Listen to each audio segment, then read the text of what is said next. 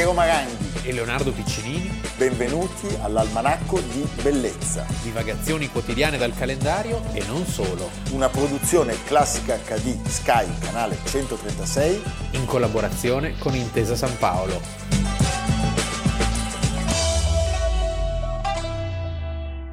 «15 marzo 2021, Almanacco di Bellezza. Ascoltiamo un po' di Handel.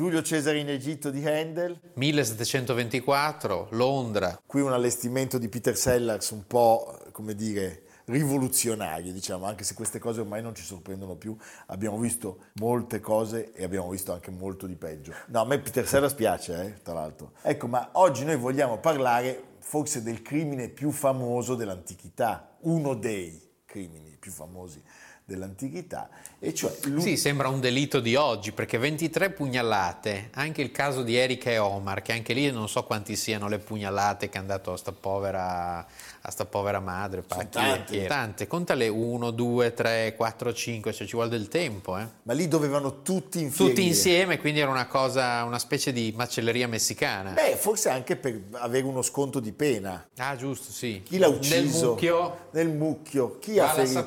Insomma, stiamo parlando dell'uccisione dell'eroe di Roma, Giulio Cesare, non soltanto l'eroe di Roma, lui era eroe di Roma, del Mediterraneo, d'Europa, Infatti, del mondo forse, intero. Come si dice, forse aveva fatto il passo più lungo della gamba. Eh, forse sì. 15 marzo del 44 avanti Cristo, giorno delle Idi di marzo, Giulio Cesare viene ucciso. Questo delitto si consuma naturalmente a Roma, ovviamente possiamo dire in largo di Torre Argentina. Eh certo dove c'è la storica sede del Partito Radicale, non solo, il, teatro, il teatro, la fermata dei taxi, ma certo, tante altre cose. Una ottima libreria Feltrinelli. Beh, storica, bellissima, con l'entra- l'entrata un, un, po', un, po', compressa e poi... È bellissima. Bellissima, sì, sì, certo, perché eh, duemila anni fa c'era la curia di Pompeo, tra l'altro ricordiamolo, Pompeo che era stato il suo grande nemico poco prima, sì, quindi diciamo occhio. Come dire, c'è tutto sì, un sì, sì, eh, corsi e ricorsi. Sì.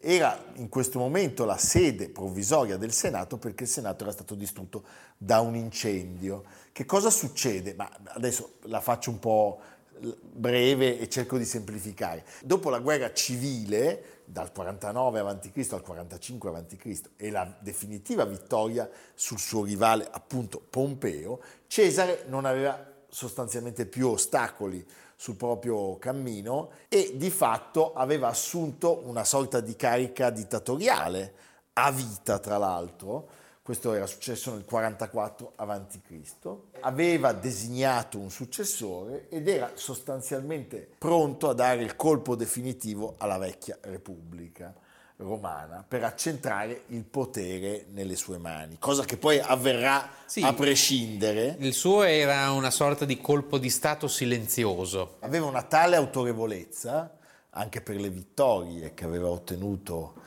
eh, in giro per il mondo, compresa la Gallia, che, che, ne dicano i francesi, anche se Asterix e Obelix ci sono simpatici. Certo. ed era evidente che le sue tendenze autocratiche ormai non avevano più limiti, non trovavano più barriere. E si crea quindi una congiura. Si crea una congiura. congiura. Congiura che deve far presto, perché sembra che Cesare avesse in mente una nuova offensiva verso est, in Asia, quindi si preparasse a un lunghissimo viaggio, quindi bisognava agire in modo veloce. Allora, diciamo, ci sono oltre 60 senatori, sì. tante ragioni diverse, come sempre. C'è chi è motivato dalla fede per la Repubblica, c'è chi è motivato dalla delusione di non essere sufficientemente gatè dal nuovo padrone del vapore. C'è sempre Cicerone che non manca mai. C'è sempre Quando Cicerone c'è da- che non manca mai. Cicerone che era stato perdonato perché aveva sostenuto Pompeo. Sì. E poi ci sono soprattutto Cassio e Bruto. E Bruto è uomo d'onore. E Bruto è uomo d'onore. Allora, no, Bruto, ricordiamolo, era il figlio di una, di una compagna di Cesare, anzi Cesare era in qualche modo convinto che fosse figlio suo, e questo non possiamo saperlo. Però vedi come queste congiure partono sempre dalle persone più insospettabili e più vicine. Abbiamo ricordato il caso Gorbaciov l'altro giorno, Certo.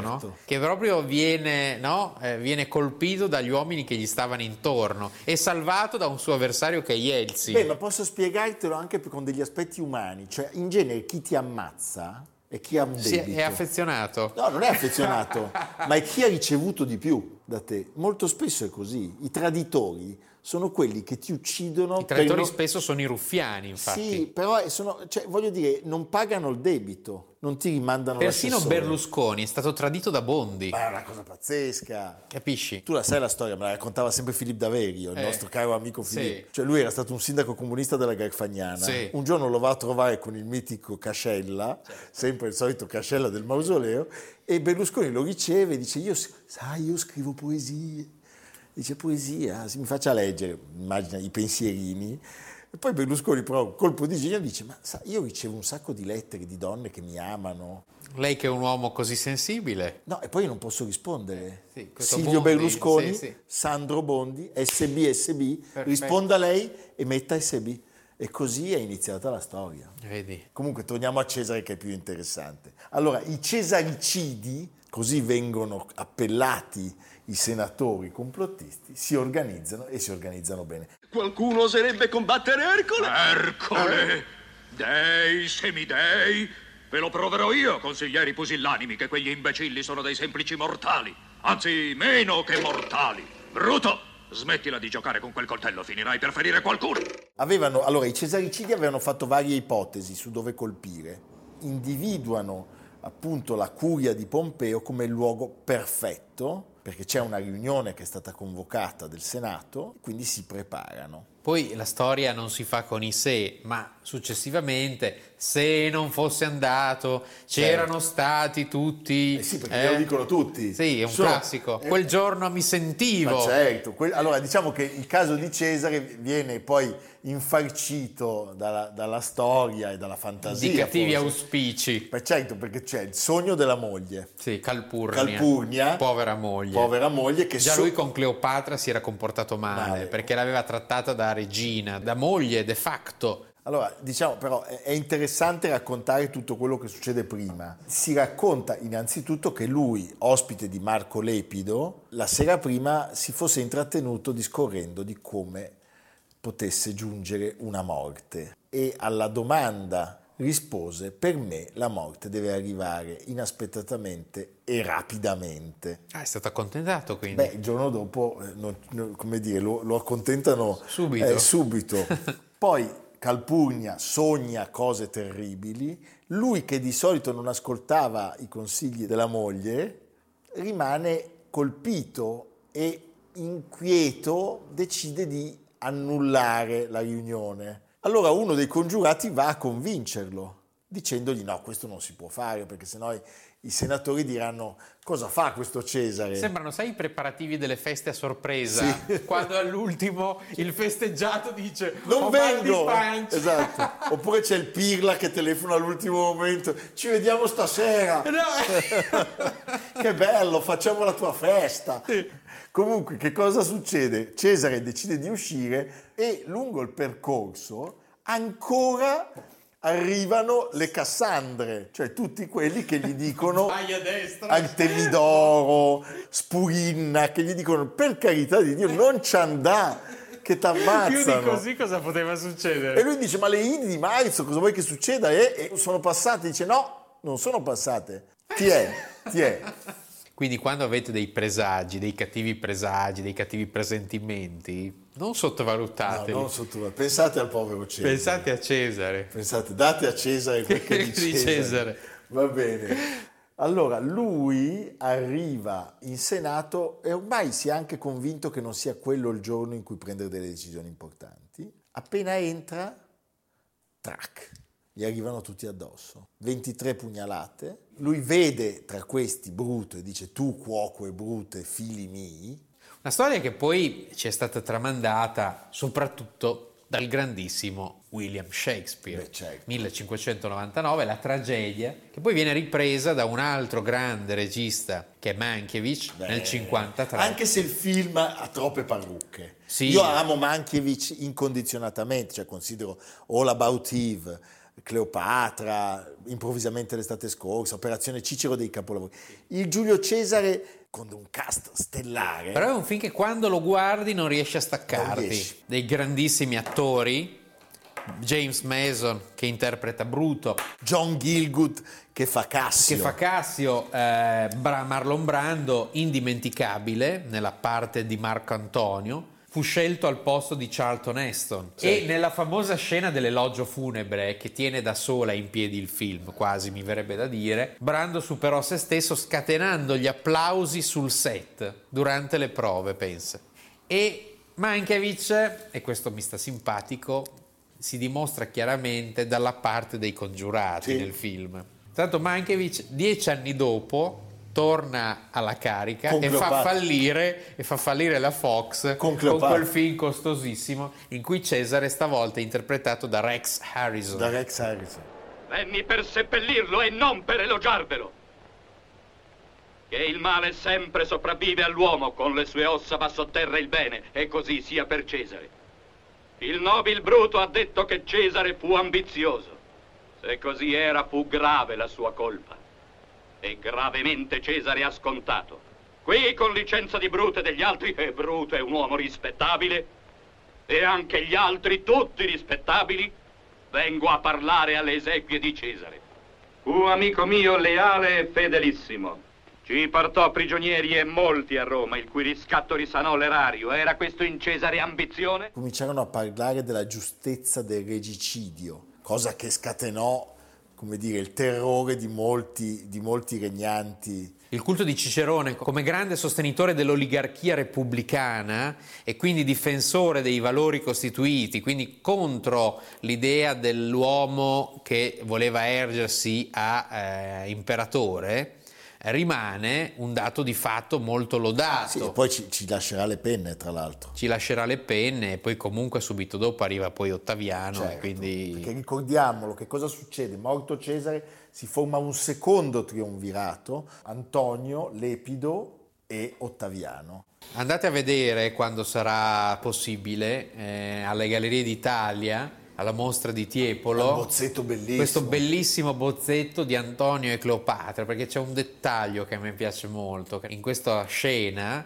Antonio arriva alla corte fastosissima di Cleopatra e dice ma che fasto, che lusso. E Cleopatra, come per dire del lusso mi interessa poco, prende l'orecchino, la perla, se lo stacca, fa portare una coppa con dell'aceto e, essendo la perla carbonato di calcio, lo scioglie nell'aceto, che è una cosa bellissima, perché le vere perle, se sono vere, si sciolgono. Quindi io posso, dare un- posso mandare un messaggio a tutte le persone che hanno ricevuto delle perle da me? Sì. Mettetele pure nell'aceto perché sono certamente false e quindi non succederà assolutamente nulla. Va bene Leonardo, allora, c'è chi fa il tifo per i congiurati, Mankiewicz, ma non solo, Michelangelo per Sì. esempio, o l'Alfieri, e poi però c'è chi invece sta dalla parte di Cesare e Il brontolone per eccellenza. il brontolone per eccellenza, cioè stiamo parlando È il di Dante. di Dante, è il Dante, perché Dante, bisogna dirlo, eh, caccia Cassio e Bruto nell'inferno, ma li sprofonda più in basso possibile, cioè li mette nella bocca di Satana e li mette insieme a Giuda. Sì, sì, sì, Quindi siamo a un livello... vicino a Caino, Una cosa stratosferica, eh? che paura. Va bene. Allora, Idi di marzo, morte di Cesare, 15 marzo. Poi alla fine tu sei per Bruto o per Cesare? Io sono per Cesare perché è un personaggio molto interessante. D'accordo con te. Sì.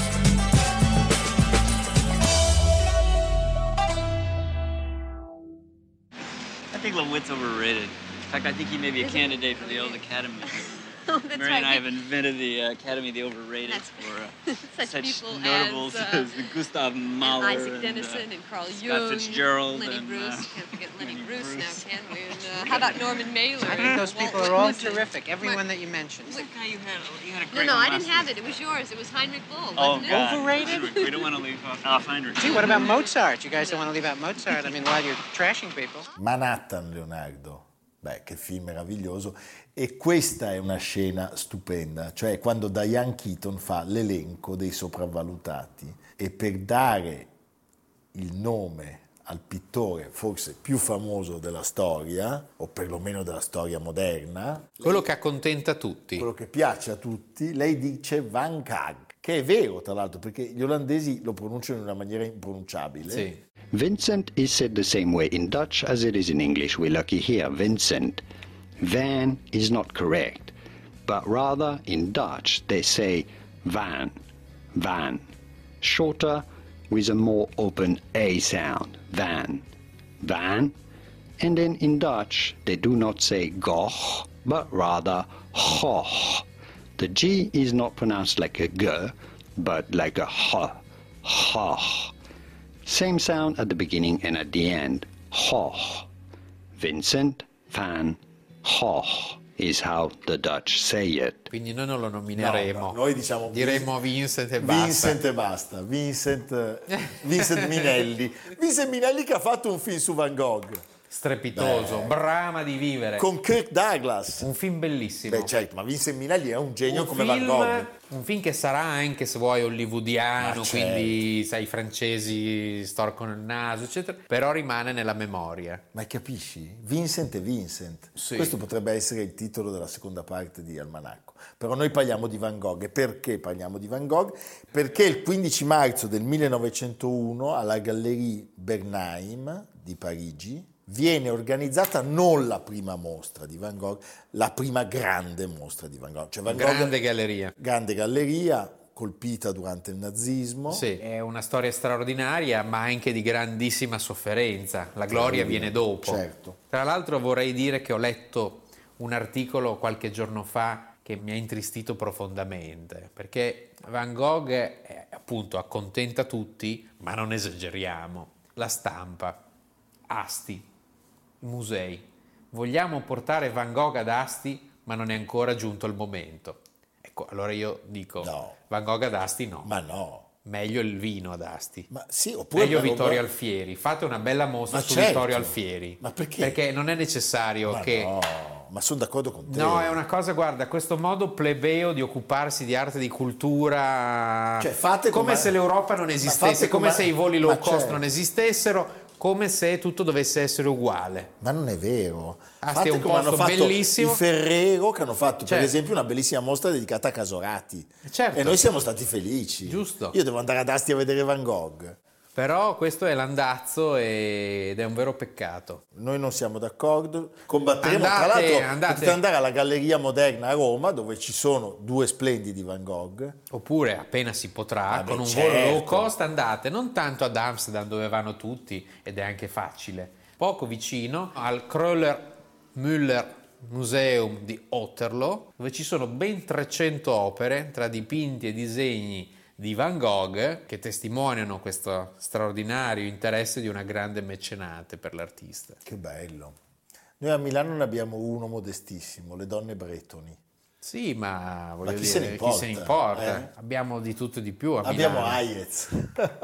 ecco, ricordiamolo, quella del 1901 non è la prima mostra di Van Gogh, visto che ne avevano già fatte a Rotterdam, ad Amsterdam e non è nemmeno la prima mostra a Parigi. Ce n'era già stata una piccolina in precedenza. Questa del 1901 è la prima grande mostra di Van Gogh ed è una prima grande mostra a Parigi, che è la capitale dell'arte. Un artista dalla vita sostanzialmente breve, perché muore a 47 anni, ma che ci ha lasciato 800 dipinti, Tanti. tantissimi. E anche un artista dalla vita complessa e discordante, perché Lui è figlio di un pastore protestante, nasce nel sud dell'Olanda, al confine con il Belgio. Perché c'è Mondrian, figlio del calvinista, Bravo. che fa le linee. Ma quella cosa lì ritorna sempre. e Van Gogh che Ma tratteggia guarda, l'educazione dei genitori è una roba col che protestante. tu puoi protestare contro il protestante, ma non te ne liberi facilmente. Cioè, invece noi cattolici col perdono possiamo fare le peggio cose e nessuno ci, ci- ci dice mai niente. Lui ha una giovinezza che fa pugni con la sua vita successiva perché va a lavorare per uno dei grandi mercanti Eh, certo. dell'Europa di allora che era Goupil, grande mercante degli impressionisti tra gli altri, poi anche di Boldini, tanto per dirne uno. Prima a L'Aia, poi a Londra e poi a Parigi. Quindi, cioè, non so, fosse uno Come di dire- oggi vestirebbe gessato Certo. e cravatta di Hermès. E quindi c'è tutto, era contro alle sue successive peripezie.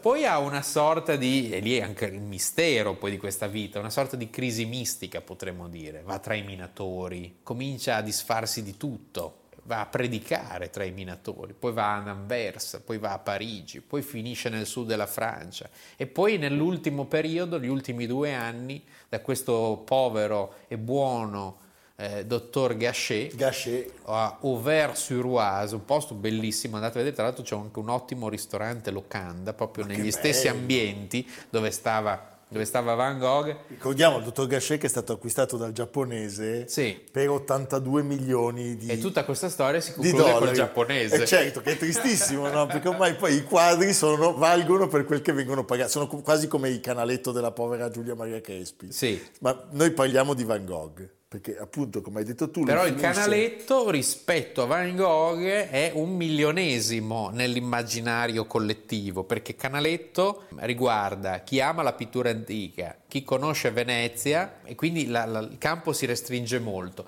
mentre i colori di Van Gogh sono qualcosa che ti prende immediatamente e su vari livelli, c'è chi vede delle macchie di colore, chi vede dei bellissimi colori e chi invece ne conosce la storia, le vicende e quindi si lascia travolgere da questa esistenza così interessante, perché è veramente un'esistenza così interessante. E cosa portava questo uomo del nord nelle campagne a dipingere ulivi, cipressi? È un mondo meraviglioso. Il rapporto con Gauguin, l'orecchio che si, che si mutila, la fine misteriosa, non si è capito se sia stato un colpo di pistola partito in modo accidentale o se lui si sia tolto la vita di proposito. Certamente gli abitanti di Arles non ne potevano più, per cui lui, che era considerato una sorta di folle di scemo del villaggio in qualche modo, viene ricoverato in un sanatorio, in un manicomio a Saint-Rémy-de-Provence.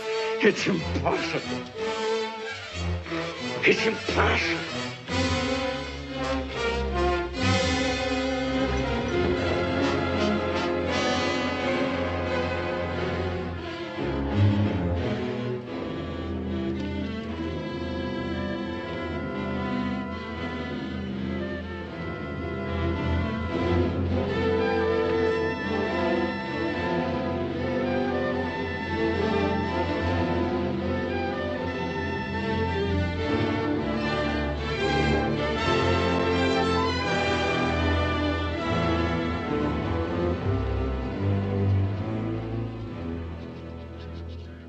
L'artista forse più valutato, più ricercato del passato, in vita riuscì a vendere, credo, un solo quadro, certamente nella seconda fase della sua vita. Oggi è un quadro che potete vedere al Museo Pushkin di, di Mosca, acquistato allora dalla pittrice Anne Bosch, la sorella di Eugène, nel 1890 per 400 franchi. Il quadro è Il vigneto rosso. Questo parla del ribaltamento che ci fu dopo la sua morte, un successo immediato però poi. Sì, perché appunto è, è un artista che è molto coerente col periodo storico in cui vive, cioè è il momento in cui nasce il cosiddetto espressionismo, cioè una sorta di pittura mentale, dove tutto quello che vedi non è più l'impressione, ma è quello che sta dentro la tua mente, è quello che quindi lui verrà ammirato eh, dalla secessione, della grande pittura di inizio Novecento. E poi questa immediatezza, questi colori così belli, questa vicenda biografica così interessante ne faranno subito un mito. Beh, è perfetto, è perfetto. Ecco, mi piace leggerti cosa disse il critico Albert Urir dopo la mostra di Bruxelles, dove aveva appunto visto il, il, quadro del vigneto rosso. E lui scrisse questa cosa che è molto bella, cioè disse questo artista vero, gagliardo, di pura razza, dalle mani brutali di gigante, dai nervosismi di donna isterica, dall'anima di illuminato, così originale, così a sé stante in mezzo alla nostra miserevole arte odierna, conoscerà un giorno, tutto è possibile, la felicità della riabilitazione, le lusinghe partite dalla moda? Sono ancora tutti qui, non hai venduto niente. Ancora no, ma la critica di Orie è straordinaria, veramente buona. È una critica assurda, non merito niente di quello che ha detto quell'uomo, nel modo più assoluto. Sì, invece. La critica ci sarà utile. A me non importa nulla di quello che pensano gli altri, ma di quello che pensi tu, Teo. C'è anche un aspetto, secondo me, legato alla fortuna di Van Gogh e la riconoscibilità. Poi anche pensa alla fortuna enorme che ha avuto, ad esempio, nel cinema. Eh, nel 1948 c'è questo cortometraggio di Alain René, pensa in bianco e nero, dura 18 minuti, lo Sì, si trova certo. anche su YouTube. Bazin, il grande critico dei Cahiers du Cinéma, scrisse sapevamo veramente prima di René cosa fosse Van Gogh cioè, ed è in bianco e nero quindi depurato dai colori arrivi all'essenza stessa della pittura poi ci abbiamo citato Brahma di Vivere Oscar per miglior attore non protagonista ad Anthony Quinn che interpreta, Che interpreta eh, Gauguin. Gauguin. Sta solo 8 minuti sullo schermo credo sia l'interpretazione più breve e più premiata della storia. E questo film è tratto da un bellissimo romanzo di Irving Stone, che tra l'altro è anche autore di una grande biografia di Michelangelo. E poi c'è Vincent e Theo nel 1990 di Robert Altman con un grandissimo Tim Roth e racconta la vicenda parallela di Vincent Van Gogh e del fratello Theo, Theo. che lo aiutava molto sia in qualità di mecenate e anche di spalla alle sue sofferenze. Poi Akira Kurosawa in Sogni è Martin Scorsese a interpretare Van Gogh. Nel 91 Jacques Dutronc interpreta Van Gogh. Nel 2018 infine Julian Schnabel che aveva già diretto un film su Basquiat con uno straordinario Willem Dafoe, Coppa Volpi. Coppa Volpi a Venezia, realizza questo grande affresco dell'infelicità di quest'uomo. Sì, con questo mistero finale Sì. della morte. E poi c'è anche Loving Vincent, secondo me, Il film di animazione. che è molto bello. Molto bello. Molto bello, girato con una intelligenza grafica. lavoro pazzesco. Pazzesco. Nella vita di un pittore non è la morte la cosa più difficile. Sai, Teo, non so spiegarti con esattezza il perché, ma la vista delle stelle mi fa sempre sognare. Come mai, mi chiedo, quei puntini luminosi nel firmamento ci sono inaccessibili? Che sia necessario morire per raggiungere le stelle? E morire in pace in tarda età vorrebbe dire raggiungerli a piedi. Ora me ne vado a dormire perché si è fatto tardi. Ti auguro buonanotte e buona fortuna. Ti abbraccio, fratello mio. Con affetto, Vincent. Merita tutto questo. Quindi andate, andate in Olanda, andate a vedere ad Amsterdam il suo museo. Non andate ad Asti. No, ad Asti no. Ad Asti andateci per altri motivi. Ma sì, facciamo una bella mostra di un grande maestro astigiano. Sì, ma poi c'è una bellissima- ci sono dei bellissimi palazzi, delle meravigliose architetture. Cioè, l'Italia va esaltata per quello che è. Certo. ma certo. Chissà quando lo capiremo. No, lo capiremo. Lo capiremo. Lo capiremo. Senti Leonardo, dove ci porti a questo punto? Siccome noi siamo sempre in Italia, qui siamo ai limiti della penisola italiana, a Ventimiglia, l'estremo lembo d'Italia, proprio un attimo prima di arrivare a Mentone, i giardini Hambury. Ah, certo. Giardini Hambury che derivano dal da, da Sir Thomas Hambury, che li acquistò nell'Ottocento, un ricco commerciante che era reduce dalla, inglese, che era reduce dalla Cina. E in questo luogo bellissimo, è un mix tra giardino inglese e giardino botanico, perché è il maggior parco di acclimatazione per piante esotiche d'Italia, pensa 5.800 Andiamo. specie diverse. Poi posso andare a pescare. È bellissimo, lì butti, sei subito sull'acqua. Poi ho scoperto una cosa semplice, cioè che se tu peschi in acque italiane non c'è un pesce, perché noi probabilmente gli italiani pescano col carburo, le, le- le scosse elettriche. Appena varchi il confine ideale Sì. e, e vai in Francia pieno di ricciole, Vai. dentici. Stai attento alla guardia costiera, no, che certo, non ti tutto- scambi per tutto a un, norma, un migrante. tutto- ma no, quindi andiamo a vedere i giardini e a pescare. Perfetto. E poi invitiamo tutti i nostri telespettatori, che sono 6 o 7, a mangiare il pesce. Ce lo possiamo permettere. Perfetto. Se- se- e se fossero 6 o 700 mila? Organizz- ci organizzeremo. 6 o 7 milioni? Sì. Sai lo share? eh? Beh, vuol dire che ci sono dei lauti incassi pubblicitari Ma a quel certo, punto. E quindi una di cosa bellezza, eh, sì, eh. è tipo Sanremo. Sì, sì, sì, Va sì. bene, stiamo, stiamo dando i numeri. Ci vediamo domani. A Evviva! domani. Almanacco di bellezza, cura di Piero Maranghi e Leonardo Piccinini. Con Lucia Simioni, Jacopo Ghilardotti, Samantha Chiodini, Paolo Faroni, Silvia Corbetta. Realizzato da Amerigo Daveri, Domenico Catano, Valentino Puppini, Simone Manganello. Una produzione classica HD, Sky Canale 136 in collaborazione con Intesa San Paolo.